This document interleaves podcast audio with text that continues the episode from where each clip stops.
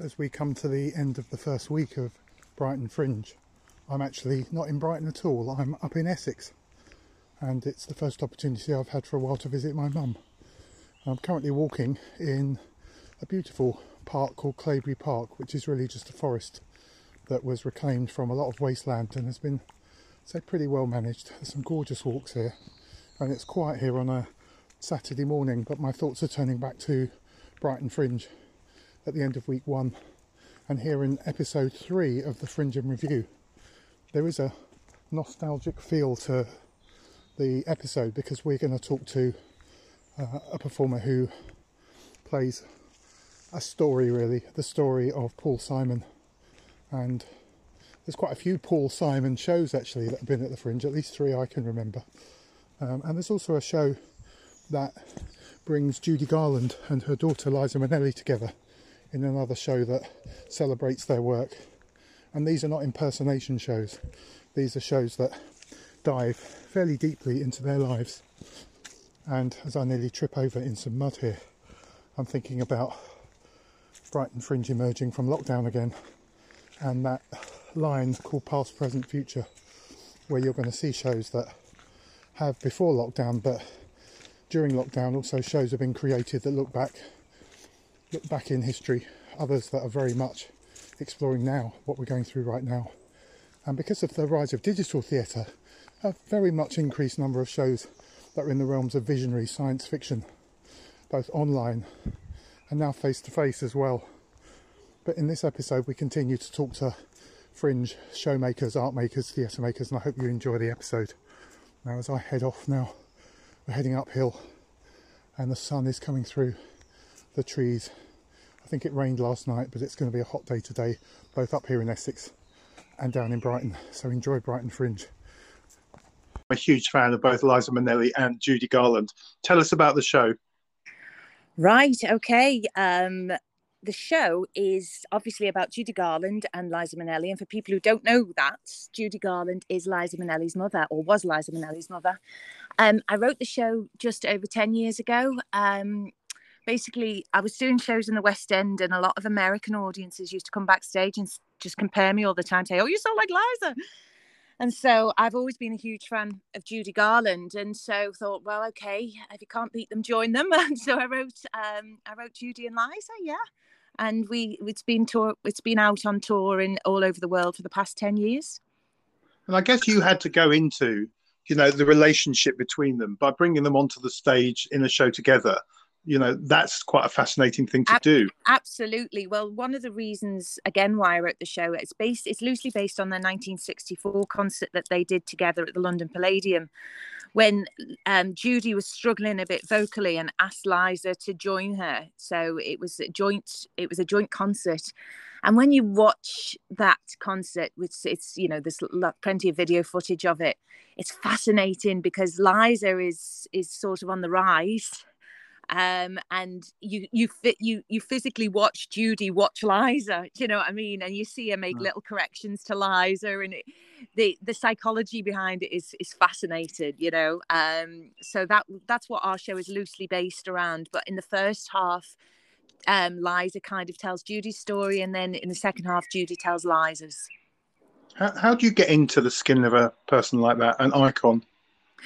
How do you get in? Well, I've got one particular phrase that immediately puts me in Liza Minnelli mode, and that's fabulous.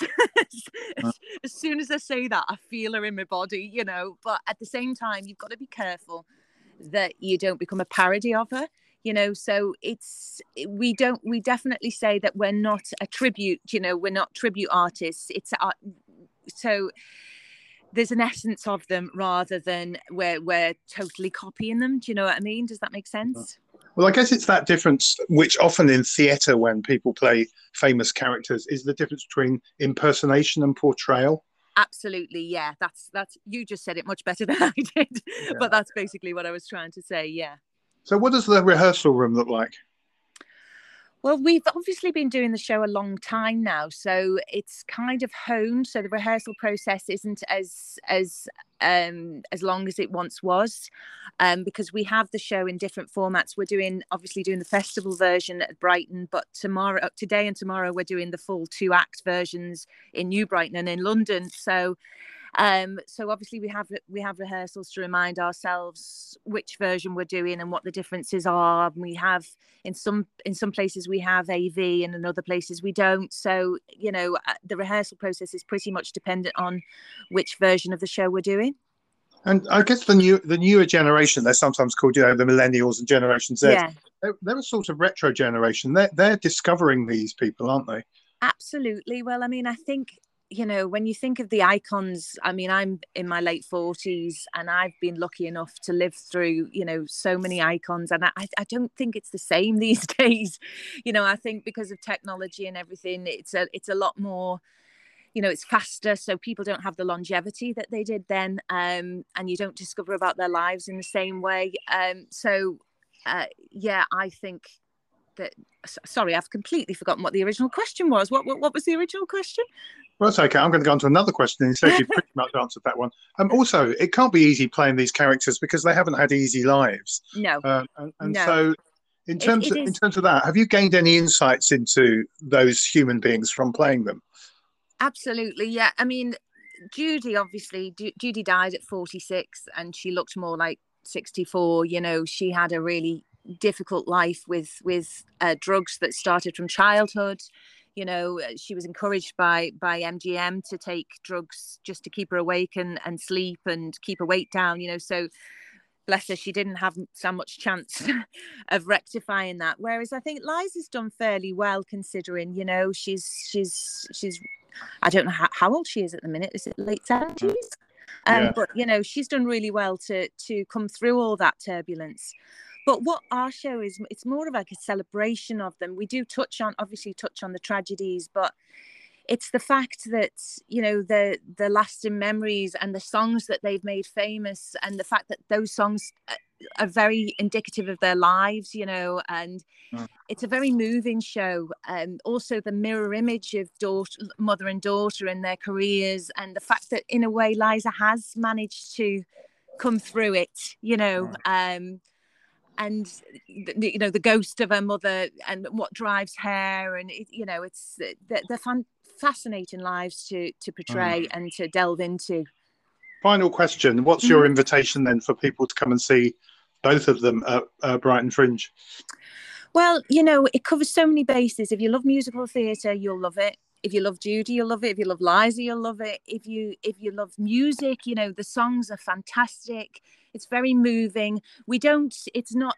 It's not a depressing show. You know, it's it's moving, but it's not depressing. It's very celebratory, celebratory, and also, you know, with where we are at in life at the minute with COVID and and trying to come out of that, it's it's a it's the perfect show for that because it is all about you know come to the cabaret let's start enjoying ourselves again let's let's be careful but you Mm. know let's let's dip our toe in the water and and it's a really good way of of doing that Emma, thanks so much for talking to Fringe Review.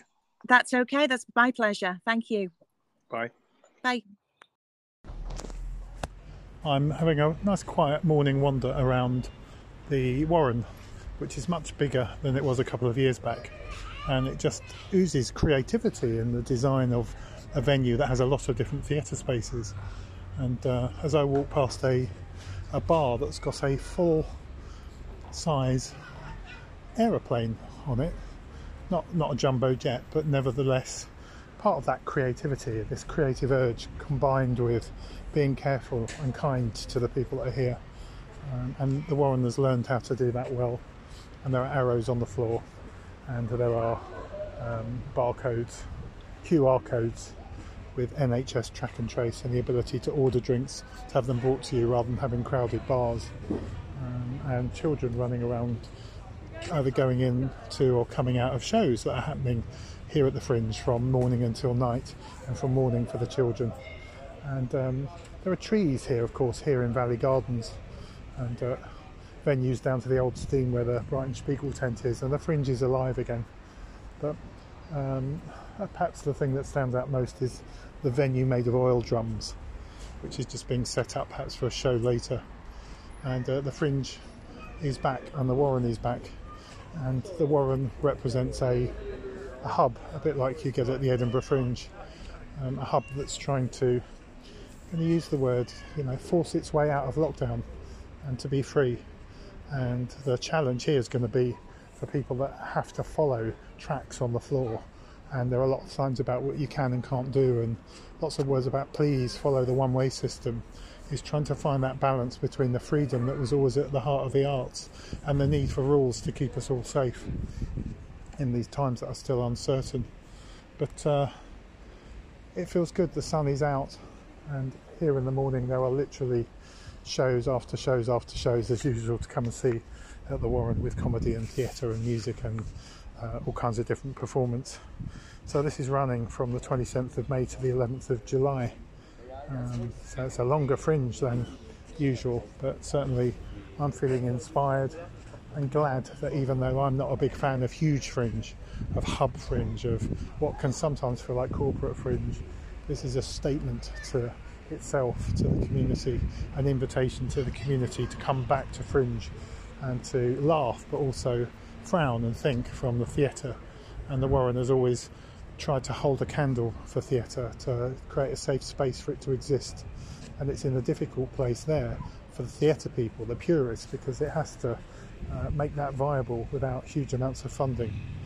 Um, and though people like the Warren have had uh, continuity funding from the government as we try and get through COVID, uh, that's not the funding that's needed to create sustainable fringe going forward and for fringe review theatre theatre that doesn't always make the money.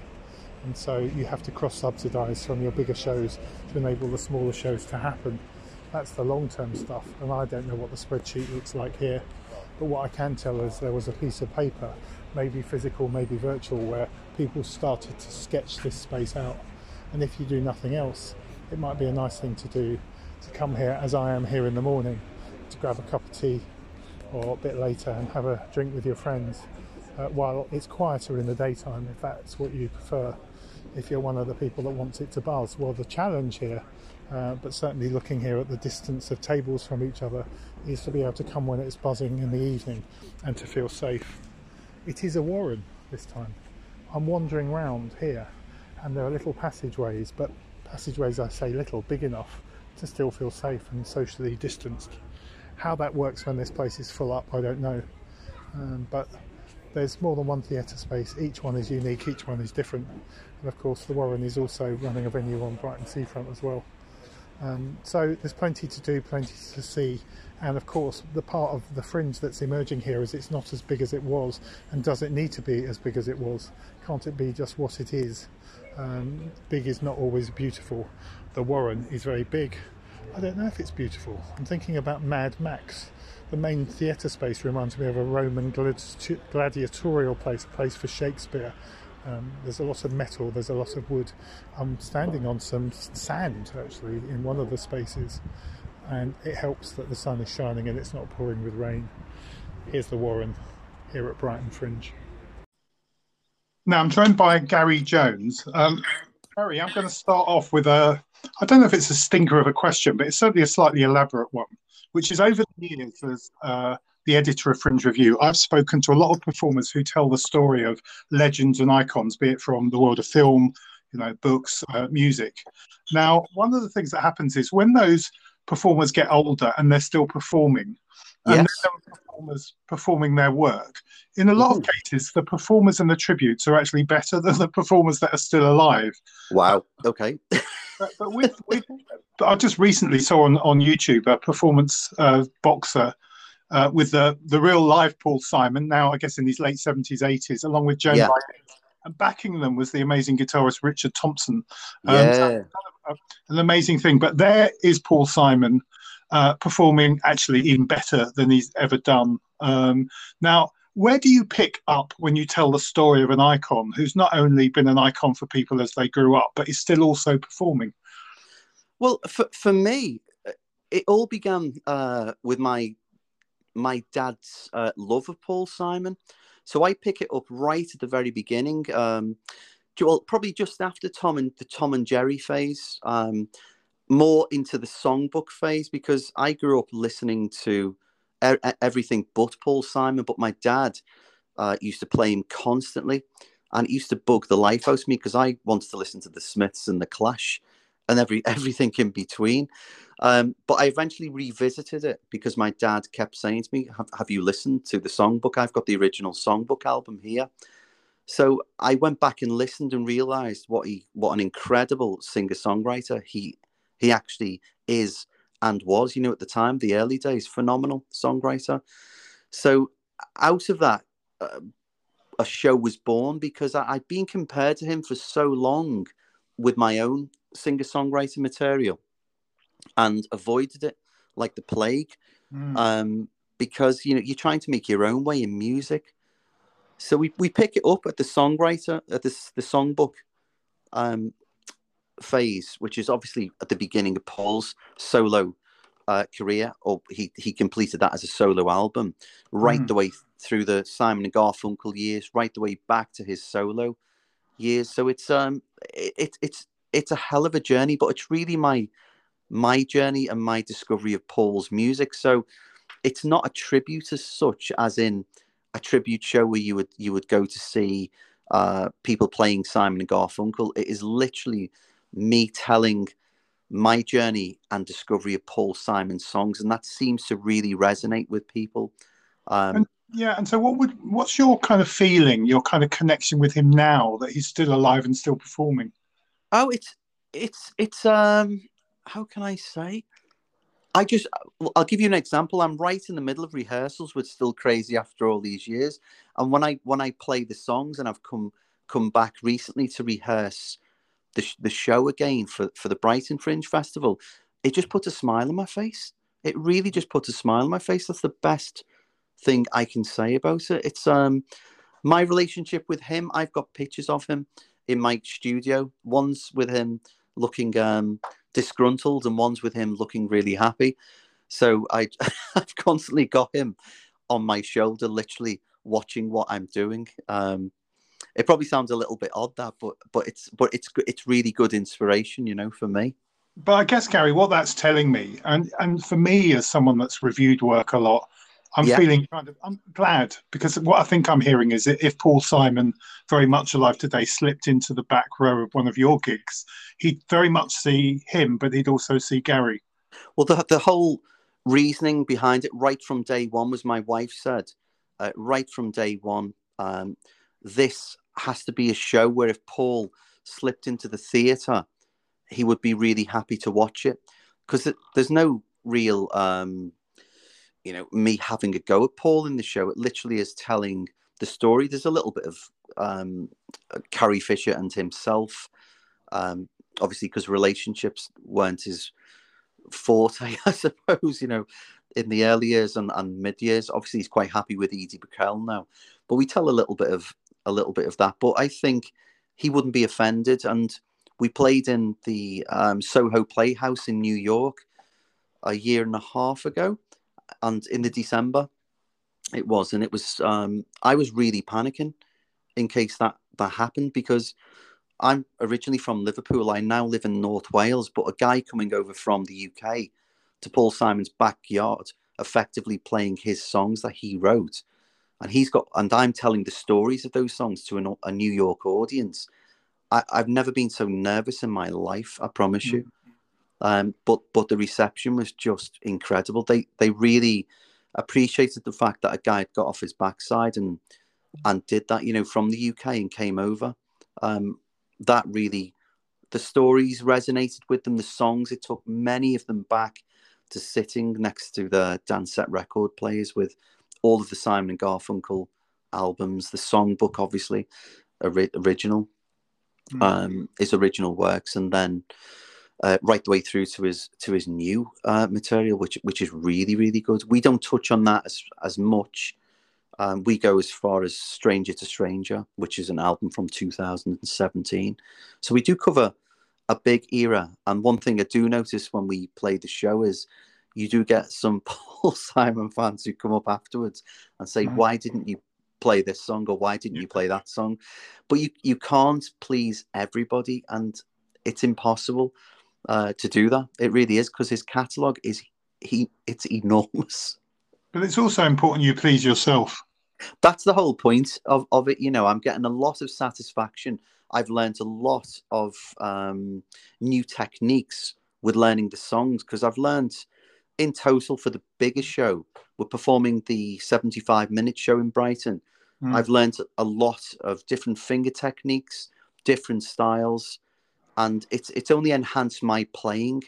And, and we are quite similar. I, I do get that now. I don't. Um, I didn't originally. I'm very flattered when people say that we are similar in stature. Uh, similar playing styles, similar soft vocal delivery. I would say, and I think pe- once people pick up on something small, it, it, it gets exaggerated uh, potentially by by them, you know. Uh, but that's not a bad thing. That's not a bad mm. thing. But but I must uh, point out that I'm not actually trying to be him. I'm very much trying to be myself. What's the difference for you between portrayal and and um, you know impersonation? Um, that's a really really tough question. That I mean, you're saying you're being yourself, but I'm, i guess I'm, some people have told me that you know, whenever you read a book by an author, you go into their head as well as your own. I yeah, mean, massively, so massively. There's him and there's you on the stage. How do you how do you kind of bring that together? Um, I think the only way to do it is is is to be myself. That that sounds like a probably a bit of a cop out of a, of an answer, but I think if you uh, the, the show is definitely it's it's not a like I, like I said originally it's not me trying to be a tribute. So if i if i try to be paul on stage the show would not be what it is. And that's why it's been very successful wherever we've played. You know people have they're being very warm towards me because because i am being myself singing his songs mm. uh, in the show but also giving not not giving my spin, but obviously it must be a little bit of my spin because yeah. it's not Paul delivering them. Well, I guess I am saying, and this is just me, I'd yeah. want it to be a lot of your spin, and particularly when they're still alive. Yes, yeah. Well, to to be honest with you, there's there's there are stories that that obviously run through there. A lot of it is about uh, Paul, but there's a few things in there about me that entwine along mm. along that path, and a bit about my dad. You know, my dad was obsessed with him and he used to play. I, I, used, I think I used to put the pillow of my head in the end because I'd heard Bridge Over Troubled Water that many times, you know. Yeah. Um, but also uh, Graceland, I used to hear Graceland all the time, the album. But actually playing it now for me gives me so much joy because you, you're trying to perform witchcraft, really, trying to perform that song mm-hmm. as a solo because there's so many different finger movements. You're playing the bass line, the the lead, the rhythm, all at the same time. You're tapping your foot to um to give it your spin. Because I would not want to do what Paul and his band have done. I am definitely giving giving it my spin. It's coming from me. And from that enormous repertoire, then, how do you mm. choose? It, uh, that's really really difficult because originally the the very very first show we did was getting on for an hour and 50 minutes and then we trimmed it down. I'm trying to let go of some of the songs like duncan slip sliding away the, the classics the real classics. But you have to you have to originally i the show was written in uh, chronological order because that was that is what made sense to me because that's how i sat down and listened to the songs through the years, the albums that my dad gave me. Um, so that made perfect sense to think, okay, well, this resonates, this goes with what I'm trying to say here or what I would say here. Mm. It's a very, very difficult process. And it, it took me two years to actually to, to get that bit all together and, and level in my mind if that makes sense. It, it was it, it wasn't straightforward at all, and I, I did take my time. I tried to rush it originally, not rush it intentionally. Tried to put put it together to see what it was like, but it was so disjointed. Mm. But but now it, it works. It flows. It, you're going from the sound of silence to Kathy's song, right the way through to Only Living Boy in New York to Mm. Still Crazy. You, you know, th- there are some beautiful songs in there. There are some less known, probably to a, an audience that has heard Graceland and maybe checked out Paul's back catalogue. Songs like April Come She Will. It's it's just a beautiful, beautiful song about um, his his girlfriend at the time's moods, which were uh, Kathy Chitty was his girlfriend at the time. Yeah. But to put it into a song and make it sound so beautiful shows how incredibly skillful he is, Mhm. not only as a songwriter but a, a performer. Just Oh, yeah, yeah. I was going to say also talking to a lot of performers this year, Yeah. and the, dread, the dreaded word lockdown. I mean, quite, yeah, quite a few performers, but I'd say the large minority, actually, or the small minority, um, have just got thwarted by lockdown, almost went into paralysis. I jokingly Yeah. they hung themselves upside down like, you know, Dracula, um, waiting Yeah. for full moon. And they've just picked up where they left off. But so many others have said this year has sort of changed them, has had an impact. And they thought they might come out where they were left off with the show that they wanted to do. But in some ways, it's changed them. What impact has it had on you, Gary? it's it's had a huge impact because we were due to play uh, an an eight week run on off Broadway, New York. So that was to happen sort of a quarter of the way through lockdown, and you're looking forward to that a year before. And so, for me, I, I put my guitar down. I'll be honest with you for three months because it really uh, took it out of me because I I trained as a furniture maker, a wood carver.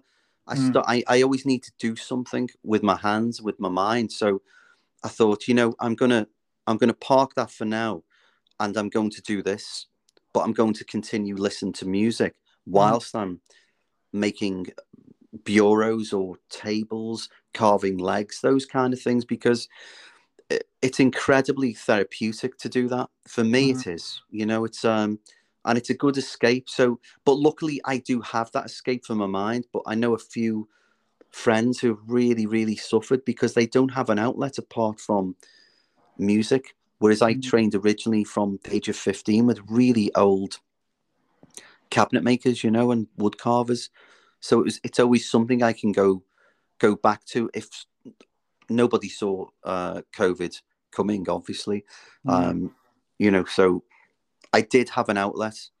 I've got an incredibly supportive wife as well. So you know, combined, those things are great. And I, I sort of because there's a forest not too far from me, so I'd find I would go to the forest with my guitar, just trying to ground myself again and trying to fall back in love with Mm. music.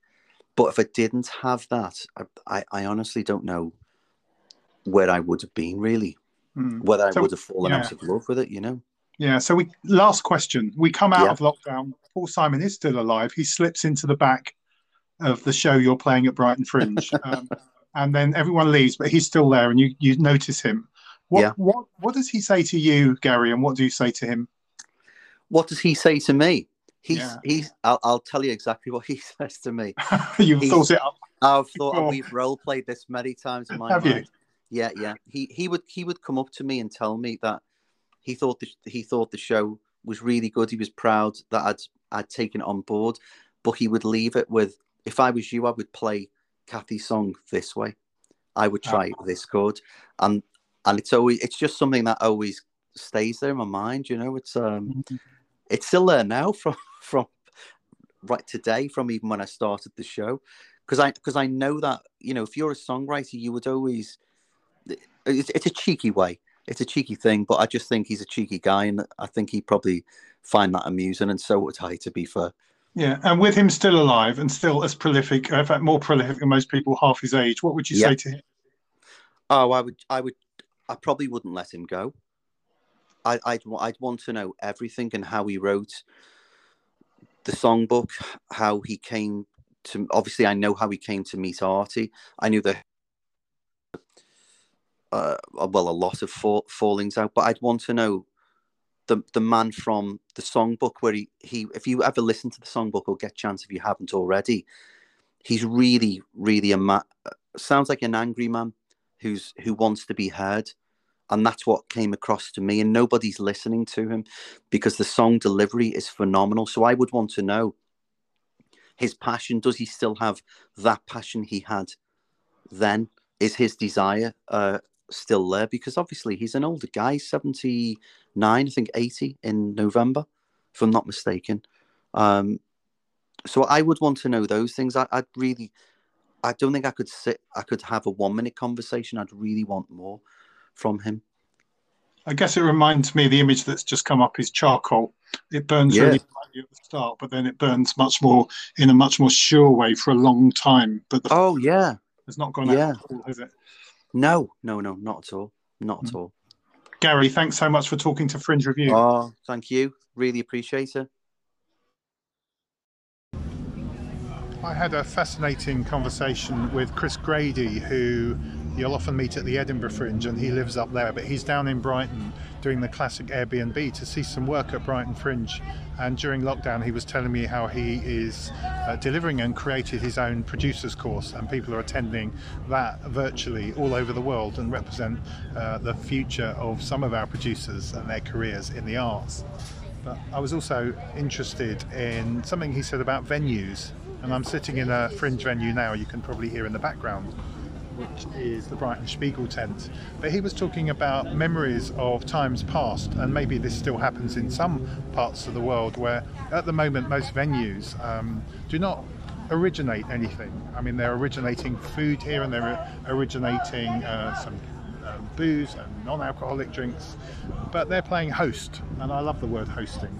And um, we can host more or less uh, well, and also uh, the people that perform at venues are in some sort of commercial deal with with the venues that are there. But he was. I guess reminiscing also about the time when more theatre companies uh, actually created their venues. So the venues were then originating work.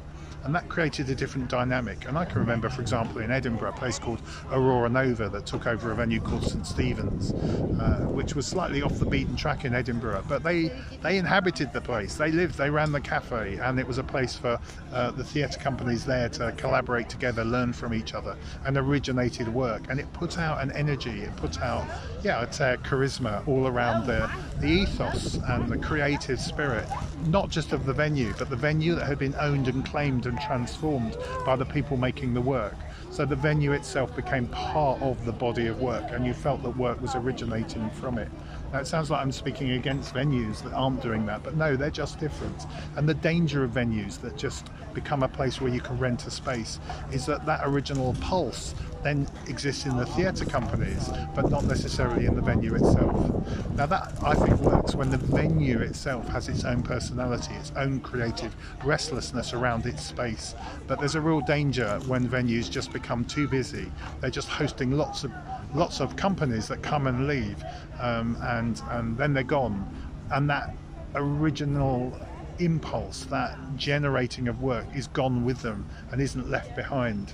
And so that's why I think we were looking at when venues become communities and they become homes and risk is shared. And that was the key thing.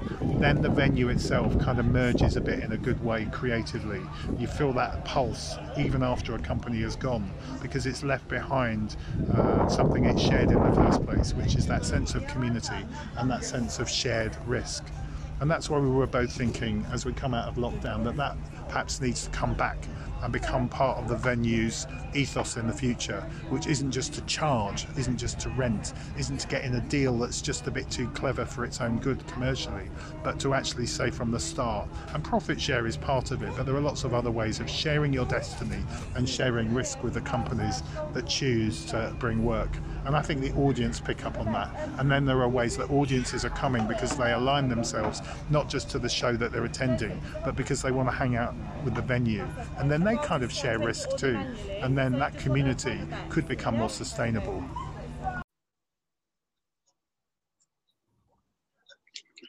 Anton, is this the best excuse possible? Um, and also, we're joined by Sally, but um, I'm staying with my mum for the first time in well nearly a year because of COVID, and I fell asleep. Uh, so I apologise for this being a late a late interview. T- Sally, tell us who you are. Hello, um, just a second. I don't think uh, Anton's connected just yet. That's okay. right. He'll join us. But yeah. we'll, we'll get some noise. This is a very informal chat. So introduce yourself, Sally. First. Uh, okay, w- one just a second. Uh, Anton. What? Uh, he's kind of already uh, asking about I'm me, so I'm not gonna hang up. But you you'll pop in soon. There is no editing going on in this wonderful conversation. Come on, Sally. Who are you? Hi, sorry, it, I just had him on uh, on That's okay. Messenger at the I same time. So I heard him. yeah. Tell But, us about um, you.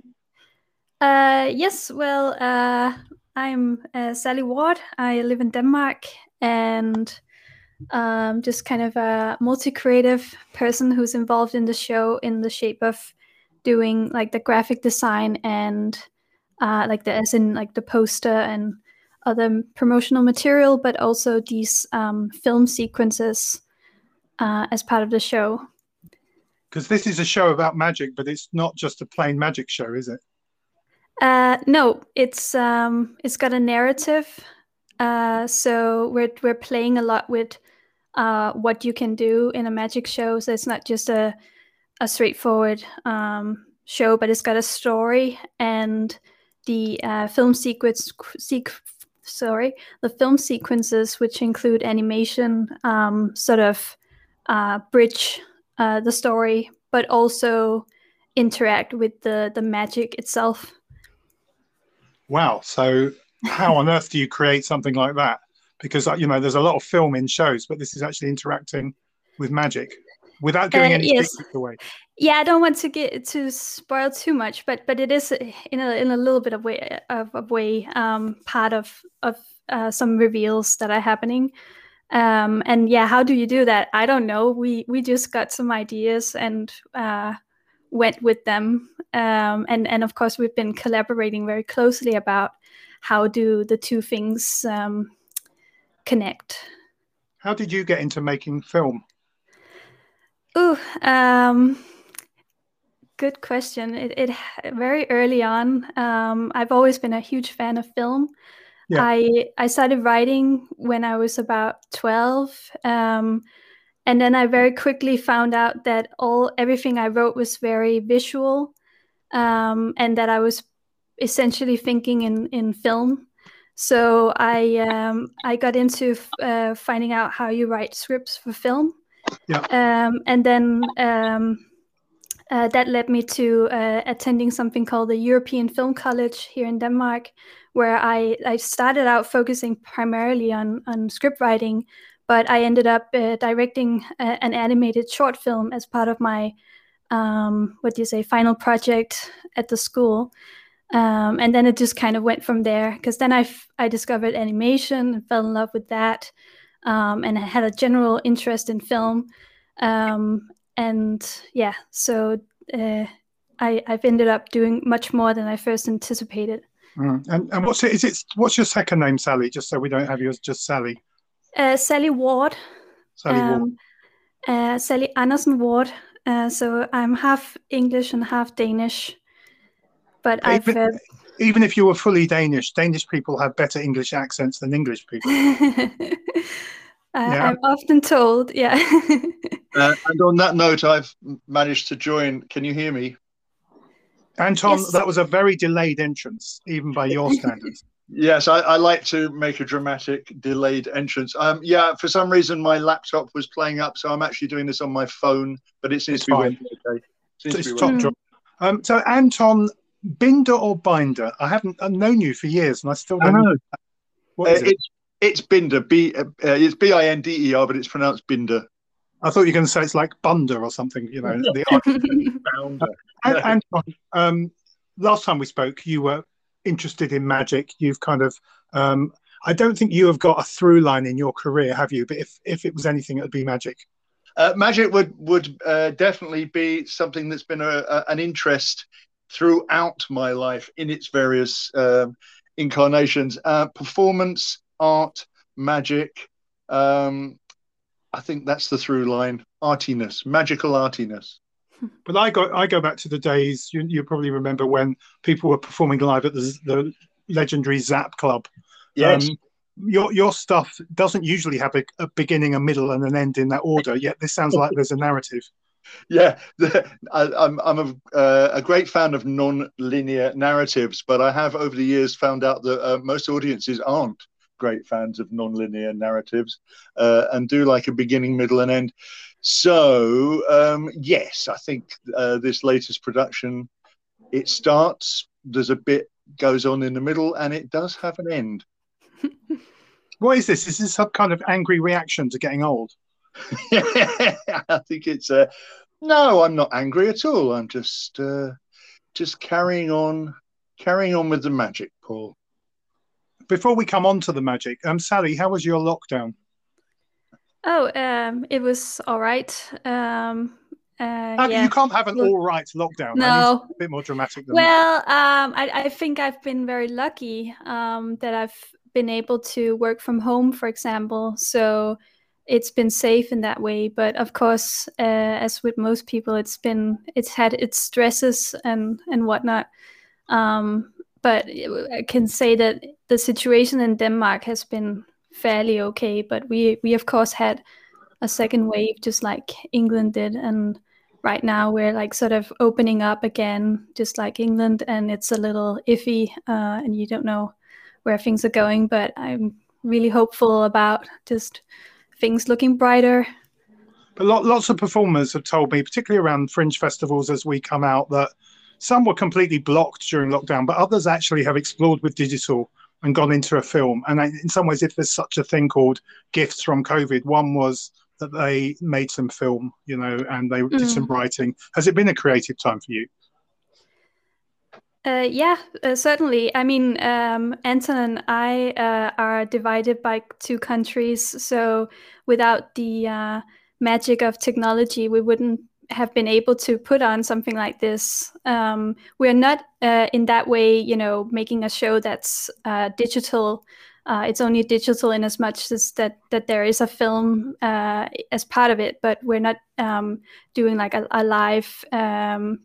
A digital uh, film or what do you say a performance in that way but um, in the production of it we, we've certainly utilized the fact that we can work from afar and, and things like that. Okay and anton does your work tend to start with an idea or the whole damn thing? Um, it often starts with an image uh, and i'm trying now to think what the image was. I think it was a silver balloon floating out of a box uh, that I had in my head. So you will see that uh, when you come and see the show, and uh, when anyone else comes to see the show. Hopefully, you will. Uh, that's part of it. Um, it was just in with this particular show, um, the Secrets of Jack Roulette, and the last show I did. It was just an effort to try and present magic in a in a new way. Um, more as a performance or more as a kind of narrative performance than just a guy standing on stage, um, you know, saying pick a card and then saying yes, this is your card. So with both uh, this show and the previous one, it, it was it came out of the um, idea that I wanted to find a new way of presenting magic, basically, and still keep the kind of arty performance stuff uh, that I love mm. doing uh, and, and making and and conjoining the two. And then of course I met Sally, who's a fantastic uh, animated filmmaker. Uh, she's fantastically animated and a filmmaker, and uh, then it kind of coalesced, and we've got this kind of I don't know, Sally, how would you describe the the style of your film? Oh, uh, yeah. Uh, mm, uh, okay, surreal. I'm going to jump in and say it's kind of uh, expressionistic and film noir and uh, mm. surreal. okay, yeah, there's there, there's some good words, but now Sally, give us the words behind those words. the words behind those words. Uh, yeah, so mm, surreal. Uh, I, uh, experimental, I guess, uh, in in as much that I'm trying to use different animation techniques. Um, and just to sound really pretentious, uh, the whole uh, how can you say it? It's really rather straightforward because you know what is magic? Magic is the art of illusion, and film very much lends itself to that concept as well because it's illusion and 24 images. Um, so it's it felt really right to combine the two. Okay, but so Anton, there's that word magic. Um, and in the many years that I've been with Fringe Review, seeing magic shows, talking to magicians and conjurers and illusionists and so on, uh, there are magicians like um, Paul Zenon, who I just yeah. think is superb, but yeah. will absolutely jo- ride on the bandwagon of atheism. Uh, you know, there is no real, uh, you know, spiritual, esoteric stuff, and magic proves it because you can reproduce uh, illusion and sh- show us how we can believe in stuff, and then there's this secret behind it that can be, you know, fashioned with engineering and suggestion and even, you know, all kinds of other stuff. The other end are magicians who see the very fact that you can create magic as the um, the kind of lobby for the esoteric, the lobby for the fact that the very fact that we can do this, it's like a gateway to uh, the fact that we can even imagine illusion means that there's probably something spiritual, and they draw on those traditions and turning base metal into gold and all of that. Where are you, sir, along that line? Well, it, I'm glad you asked me that. Um, that's a very long but uh, cogent question because my interest in magic um, as in stage magic, illusion, close up magic, cards, coins, etc., came from a childhood uh, love of magic. And I think all little kids uh, love the idea that magic might be real. I mean, that's why Harry Potter is such a popular franchise. Um, and Disney and all of that stuff. Yeah, it was my childhood desire to believe in magic that never really left me and then the possibility that as you say you can reproduce something that looks like magic but maybe isn't using you know uh, careful manipulation of objects sleight of hand um, mentalism. Um, so i'm interested in that but sally and i also do a podcast where we talk about magic. I don't know if you want to talk about that sal. Uh, sure. Um, there was something i was going to say. Uh, that oh, oh, i just want to add that there's also a hint of esoteric magic in the show uh, kind of loosely at least. There's yeah. a, um, a, magic scenario happening in the story of the show at the same time. But yes um, we happen to be interested in both subjects. So we've actually been developing a uh, podcast of our own that we kind of hope uh, can premiere about the end of June, beginning of July, is called the Hall of Mirrors podcast. And in it, uh, Anton and I discuss the concept of magic in all its facets. Um, so, and for us, it's it's a little strange because we we are very very interested in esoteric magic and open to it, and in a sense believe in it. Um, but for us, it's not so different than art creation. It really goes hand in hand, the two. Um, so the the same state you get in when you create a piece of art and you're like conjuring up something from non-existence into reality is not so unlike the experience you might have when you're practicing esoteric magic. Um, so whether yeah. go on, uh, yeah. So whether or not um, it's real uh, isn't really the point. You are still getting the same kind of effect. That's right, and it's very much it's very much um, a theme of the show, uh, which is uh, which talks about what's the difference between magic and magic. And of course, the way I say it, you can't see that one of those words has got a K at the end. but anyway, magic and magic. Um, what fascinates oh, mine, mine, ends in the Q U E. Yeah, magique. just, just to, um, just to also um, offer up the notion that you find in the Western, you know, spiritual esoteric tra- magic traditions is one of the faculties of of true magic is imagination. You actually have yeah. to use the same. Mm-hmm.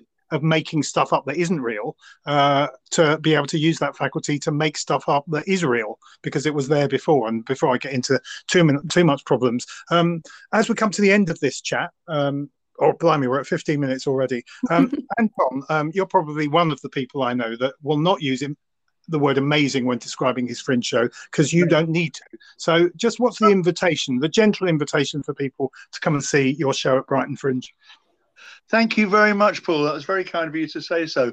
Um, I would love people to come and see this show. Um, the audience is uh, very much a part of the show. I, I, it's not really audience participation. Obviously, all magic has a, a an element of audience participation in it, but the the basic uh, framework of the show is that Jack Roulette, the character I'm playing, um, has lost his glamorous assistant, has gone in search of her, and has disappeared into a recurring nightmare where he has to perform the same show over and over and over again every night. And the job of the audience, who are playing the audience in his dream, is to create a totally random moment of unpredictability to snap him out of the dream. So do come along and help rescue Jack Roulette. Perfect. And I'm not going to put the show dates and details. We'll put that below this so that this has a timeless quality because it's going to be playing probably in Christiania or somewhere else in Copenhagen and lots of other places around the world. So, Sally and Anton, thanks for talking to Fringe Review. Thank you, Paul. Thank you. Bye. Bye. So that's the end of this episode of the Fringe in Review. And the sun has burst forth here in Claybury Park up in Essex. And uh, I'm still enjoying visiting my mum, who's 83, for the first time in about, I don't know, seven or eight months. And being away from Brighton always is a double edged sword, really, because some part of me is always glad to get away from Brighton. And there's a good reason this time to see family. But also, it's not long before I miss that journey back down on a socially distanced, safe train in this case, back down to Brighton. When I step out of Brighton station and look down towards the sea, I'm always glad to be home. And uh, some people have told me that when you move to Brighton, it doesn't matter if you leave it again, almost everybody always comes back, whatever they say. They're going to leave and travel and see the world, but they're back. Um, apparently, that's true, and I, certainly that's true of lots of people I know. But another potential trip, of course, for Fringe Review is up to the Edinburgh Fringe alongside other Fringe festivals. And it's right in the news now. It was just a week ago that Shona McCarthy, who's chief executive of, of Edinburgh Fringe, was making a plea, almost an ultimatum to the government, that if it didn't uh, cut the social distancing in the arts from two metres, or was it a metre and a half to one, um, as is allowed currently up there with the hospitality sector. And uh, on this, big parts of Scotland are having pubs opening today, and you'll be able to get a meal and go indoors and meet indoors. If they can't change it, the Edinburgh Fringe is unlikely to happen this year. And after two years of being cancelled, uh, it, it may cancel itself and have to shut down. And some part of me is very sad about that. I don't know enough about what's going on in Scotland. I know cases are rising around the UK again. And uh, yet there's also this notion we're all being vaccinated and it might be there are far less people that will go to hospital. There's all of that narrative around. But some part of me that I'm sure the fringe might see, the official fringe might see as a negative part of me, also wonders if it did all shut down. Is that the end of the fringe? No, it's the end of the fringe, you know, TM, it's the end of the corporate fringe that exists now with some huge venues. But as soon as it was allowed, because of that history, a fringe would arrive again in Edinburgh. It would start small and probably it would grow, but maybe not. Maybe we've learned lessons around sustainability. Maybe a better fringe will emerge and maybe some things do have to collapse for other things to occur. It's happening in nature all the time. Uh, to have that constant breathing where I'm sitting now, you know, not everything lasts forever. So we have to ask why things should last forever. There have to be good traditional reasons. There has to be a rhythm that we do this regularly, but it's not just a unconscious, compulsive, um, self-seeking repetition. So I make my appeal here to the Edinburgh Fringe and other fringes to think deeply and humbly. Um, and hopefully you're not just looking to get back to where you were, because where you were was problematic even by your own admission. So some part of me, of course, doesn't want the fringe to collapse and die, but some other part of me does want space to open for a fringe on this fringe, which was, and maybe again will just be monstrously huge. As we come to the end of the Fringe in review, I'm certainly aware that some shows are back for the 20th time as soon as it was possible with the same show, some with a new show but in the same genre. And other people have definitely told me, and as you'll hear on future episodes, in some ways COVID did them creatively some good because it thwarted them and stopped them, and in some cases it made them stop doing what they were doing, which opened up a space for something new.